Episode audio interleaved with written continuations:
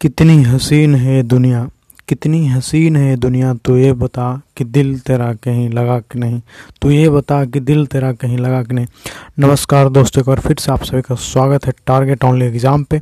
हम सभी आज के पॉडकास्ट में जानेंगे लक्ष्मीकांत का जो पॉलिटी पढ़ रहे थे उसमें जानेंगे special provisions for some states, है ना, कुछ राज्यों के लिए हमारे संविधान के अंदर विशेष उपबंध किया गया है। ये चैप्टर 33 है, इसके बारे में जानते हैं। संविधान के भाग 21 में अनुच्छेद 371 से 371 जे जहाँ तक 10 राज्यों के संबंध में विशेष उपबंध किए गए हैं। इन राज्यों के नाम हैं महाराष्ट्र, गुजरात, नागालैंड, असम, मणिपुर, आंध्र प्रदेश, सिक्किम, मिजोरम, अरुणाचल प्रदेश एवं गोवा।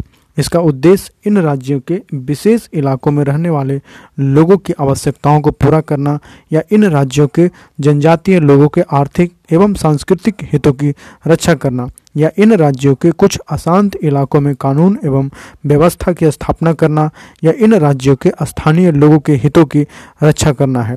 वैसे मूल संविधान में इन राज्यों के लिए इस प्रकार के कोई उपबंध नहीं थे। इन उपबंधों को संबंधित राज्यों की विशेष आवश्यकताओं के मद्देनजर या राज्यों के पुनर्गठन के समय उत्पन्न समस्याओं को हल करने के लिए कई संविधान संशोधन के द्वारा शामिल किया गया है। महाराष्ट्र एवं गुजरात के लिए उपबंध है। अनुच्छेद 371 राष्ट्रपति को प्राधिकृत करता है, वह महाराष्ट्र एवं गुजरात के राज्यपालों को कुछ विशेष शक्तियां दे, जो इस प्रकार है। पहला, विदर्भ, मराठवाड़ा एवं शेष महाराष्ट्र तथा सौराष्ट्र, कच्छ एवं शेष गुजरात के लिए पृथक विकास बोर्डों की स्थापना करना। दूसरा, यह उपबंध करना कि इन बोर्डों के कार्यों का वार्षिक प्रतिवेदन राज्य विधानसभा को पेश किया जाए। तीसरा, उक्त वर्णित क्षेत्रों में विकास व्यय हेतु विधियों का समयपूर्ण आवंटन।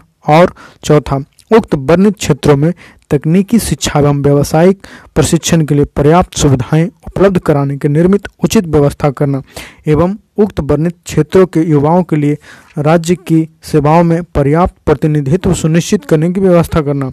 नागालैंड के लिए उपबंध है। अनुच्छेद 371 के अंतर्गत नागालैंड राज्य के लिए निम्न प्रावधान किए गए हैं। पहला, संसद द्वारा निम्न मामलों के संबंध में बनाया गया अधिनियम तब तक नागालैंड पर लागू नहीं होगा जब तक राज्य विधानसभा इसका अनुमोदन न कर दे। पहला, नागाओं की धार्मिक या सामाजिक प्रथाएं। दूसरा, नागा रूढ़िजन्य विधि और प्रक्रिया। और तीसरा, सिविल और दंडिक न्याय प्रशासन, जहां विनिश्चय नागा रूढ़िजन्य विविध विधा के अनुसार होते हैं। चौथा, भूमि और इसके संपत्ति स्रोतों का स्वामित्व और अंतरण। दूसरा में यहाँ पर जानते हैं, नागालैंड जब तक स्थानीय नागाओं द्वारा किए गए उपद्रव और समाप्त नहीं हो जाते तब तक राज्य में कानून एवं व्यवस्था बनाए रखने का विशेष दायित्व राज्यपाल पर है।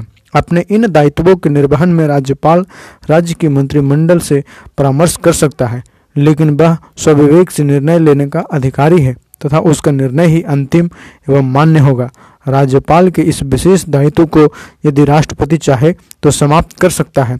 तीसरा, राज्यपाल का यह दायित्व है कि वह केंद्र सरकार द्वारा राज्य के विकास हेतु विशेष कार्य हेतु दिए गए धन का उचित आवंटन एवं व्यय सुनिश्चित करे, जिसमें इस कार्य से संबंधित अनुदान मांगे भी शामिल होंगी। चौथा, राज्य के त्वेनसांग जिले के लिए 35 सदस्य एवं क्षेत्रीय परिषद की स्थापना की जाएगी। राज्यपाल को इस परिषद के गठन, सदस्यों के चयन की रीति, उनकी योग्यता, कार्यकाल, वेतन एवं भत्ते, परिषद के कार्य एवं उसकी कार्यप्रणाली, परिषद के लिए अधिकारियों एवं अन्य लोगों की नियुक्ति एवं उसकी सेवा शर्तों तथा परिषद के कार्य संचालन से संबंधित अन्य प्रकार के नियम विनियमों को बनाने का अधिकार होगा। पांचवा, नागालैंड के निर्माण से 10 वर्ष की अवधि या आगे भी राज्यपाल के विवेकानुसार इस क्षेत्रीय परिषद के गठन के संबंध में त्वेनसांग जिले के बारे में निम्न उपबंध लागू हो गए। पहला, त्वेनसांग जिले के शासन का संचालन राज्य। दूसरा, राज्यपाल केंद्र से राज्य के विकास के लिए प्राप्त विधि से त्वेनसांग जिले और शेष नागालैंड के विकास हेतु उचित धन का आवंटन सुनिश्चित करेगा। तीसरा, नागालैंड विधानसभा द्वारा बनाया गया कोई भी अधिनियम त्वेनसांग जिले पर तब तक लागू नहीं होगा जब तक कि इस जिले की क्षेत्रीय परिषद राज्यपाल को इस बारे में अनुशंसा न करे। चौथा, राज्यपाल त्वेनसांग जिले में शांति, विकास एवं सुशासन है, तथापि इस प्रकार के किसी भी नियम को संसद के अधिनियम या किसी अन्य ऐसे कानून जो जिले पर लागू होता है के द्वारा संशोधित या समाप्त किया जा सकता है। पांचवा, राज्य मंत्रिपरिषद में त्वेनसांग जिले के लिए एक मंत्री होगा। वह नागालैंड विधानसभा में त्वेनसांग जिले का प्रतिनिधित्व करने वाले विधायकों में से ही चुना जाएगा।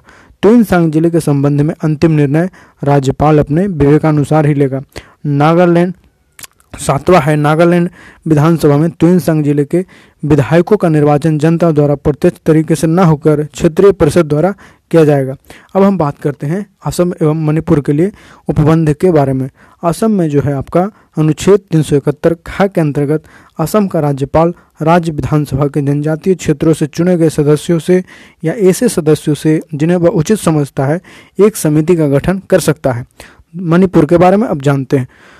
अनुच्छेद 371 का मणिपुर के संबंध में निम्न विशेष प्रकार के उपबंध करता है। पहला, राज्यपाल को यह अधिकार है कि यदि वह चाहे तो राज्य के पहाड़ी क्षेत्रों से मणिपुर विधानसभा के लिए चुने गए सदस्यों से एक समिति का गठन कर सकता है। दूसरा, राष्ट्रपति इस समिति का उचित कार्य संचालन सुनिश्चित करने हेतु राज्यपाल को विशेष उत्तरदायित्व भी सौंप सकता है। तीसरा, राज्यपाल राज्य के पहाड़ी क्षेत्रों के प्रशासन के संबंध में प्रतिवर्ष राष्ट्रपति को प्रतिवेदन भेजेगा। चौथा, राज्य के पहाड़ी क्षेत्रों के प्रशासन के संबंध में केंद्र सरकार राज्य सरकार को आवश्यक दिशा निर्देश दे सकती है।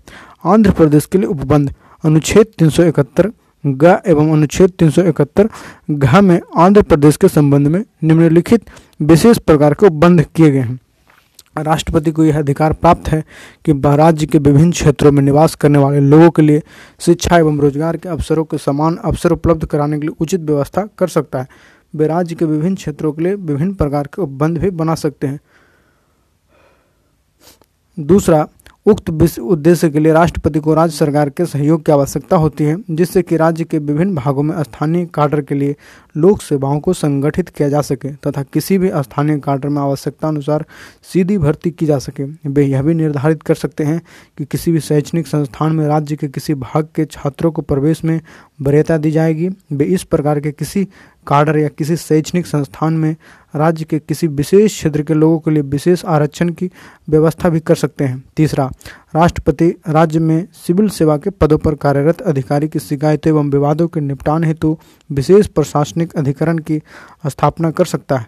यह अधिकरण लोक सेवाओं में भर्ती, आवंटन, पदोन्नति आदि से संबंधित शिकायतों एवं विवादों की सुनवाई करेगा। यह अधिकरण राज्य उच्च न्यायालय के क्षेत्राधिकार से बाहर कार्य करेगा।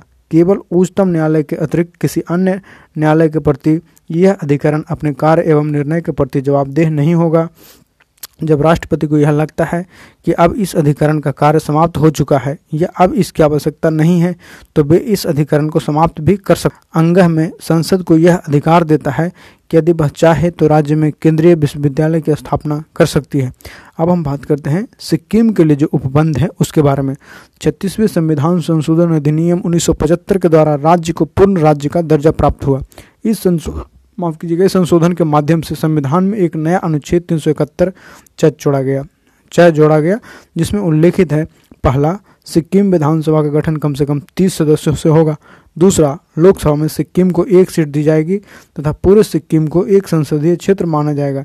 तीसरा, सिक्किम जनसंख्या के विभिन्न अनुभागों के अधिकार एवं हितों की रक्षा के लिए संसद को यह अधिकार दिया गया है कि वह पहला में सिक्किम विधानसभा की अधिकांश सीटें इन समुदायों के सदस्यों द्वारा भरी जाएगी। दूसरा, विधानसभा क्षेत्रों पर पुनर्निर्धारण में यदि इस समुदाय की किसी सीट में बदलाव होता है तो वह अकेला इस सीट से चुनाव लड़ सकता है।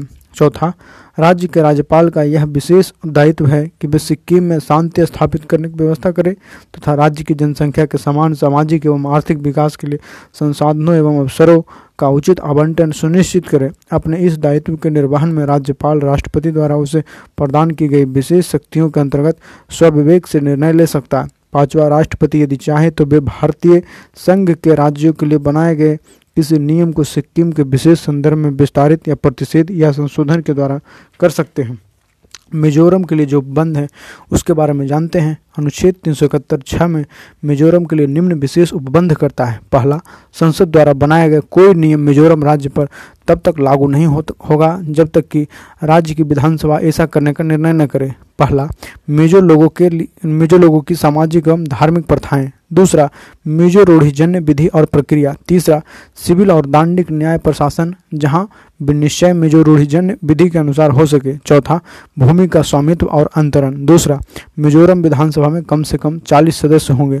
अरुणाचल प्रदेश एवं गोवा के लिए उपबंध के बारे में जानते हैं। अरुणाचल प्रदेश के बारे में अनुच्छेद 371 ज में अरुणाचल प्रदेश के लिए निम्न विशेष उपबंध किए गए हैं। अरुणाचल प्रदेश के राज्यपाल पर राज्य में कानून एवं व्यवस्था की स्थापना करने का विशेष दायित्व है। अपने इस दायित्व का निर्वहन करने में राज्यपाल राज्य मंत्रिपरिषद से परामर्श करके व्यक्तिगत निर्णय ले सकता है तथा उसका निर्णय ही अंतिम निर्णय माना जाएगा। यदि राष्ट्रपति चाहे तो राज्य के राज्यपाल के इस विशेषाधिकार पर रोक लगा सकते हैं। दूसरा, राज्यपाल अरुणाचल प्रदेश विधानसभा में कम से कम 30 सदस्य होंगे। अब हम बात करते हैं गोवा के बारे में। अनुच्छेद 371 ज में गोवा के लिए यह विशेष उपबंध किया गया है कि राज्य की विधानसभा में कम से कम 30 सदस्य होंगे। अब हम बात करते हैं कर्नाटक एवं हैदराबाद के लिए जो प्रावधान है उसके बारे में। अनुच्छेद 371 जे के अंतर्गत राष्ट्रपति इस बात के लिए अधिकृत हैं कि वह कर्नाटक के राज्यपाल के लिए विशेष दायित्व निश्चित करें। पहला, हैदराबाद कर्नाटक क्षेत्र के लिए अलग विकास बोर्ड की स्थापना। दूसरा, इस बात का प्रावधान करना कि बोर्ड के संचालन से संबंधित प्रतिवेदन हर वर्ष राज्य विधानसभा के समक्ष रखा जाए। तीसरा, क्षेत्र में विकासात्मक खर्चों के लिए निधि का समत्वपूर्ण आवंटन। चौथा, क्षेत्र के विद्यार्थियों के लिए क्षेत्र के शैक्षणिक एवं व्यावसायिक शिक्षण संस्थाओं में सीटों का आरक्षण। पांचवा, क्षेत्र के लोगों के लिए राज्य सरकार के पदों में आरक्षण। अनुच्छेद 371 जे के अंतर्गत, जो कि हैदराबाद कर्नाटक क्षेत्र के लिए विशेष प्रावधान प्रदान करता है, भारतीय संविधान में 98वें संविधान संशोधन अधिनियम 2012 द्वारा संविधान में समाहित किया गया है। विशेष प्रावधान का लक्ष्य क्षेत्र की विकासात्मक जरूरतों को पूरा करने के लिए महत्वपूर्ण विधि आवंटन की एक संस्थागत प्रणाली की व्यवस्था करना है। साथ ही मानव संसाधन संवर्धन तथा क्षेत्र में नौकरियों में स्थानीय लोगों को रोजगार देने तथा शैक्षणिक एवं व्यावसायिक संस्थाओं में आरक्षण प्रदान करना है। 2010 में कर्नाटक की विधानसभा तथा विधान परिषद ने कर्नाटक राज्य के हैदराबाद कर्नाटक क्षेत्र के लिए विशेष प्रावधान करने के लिए अलग अलग संकल्प जारी किए। कर्नाटक सरकार ने भी विशेष प्रावधान करने की जरूरत पर सहमति जताई। इन संकल्पों से यह अपेक्षा की गई कि इस अत्यंत पिछड़े क्षेत्र में विकास की गति बढ़ाई जा सकती है तथा अंतर क्षेत्रीय विषमताओं को कम करने के लिए समावेशी विकास को प्रोत्साहित किया जा सकेगा। उम्मीद करते हैं यह ऑडियो लेक्चर आपको अच्छा लग रहा होगा। इसी के साथ इस लेक्चर को समाप्त करते हैं। जल्द ही मिलते हैं हम लोग नेक्स्ट चैप्टर में। Thank you so much. जय हिंद, जय भारत।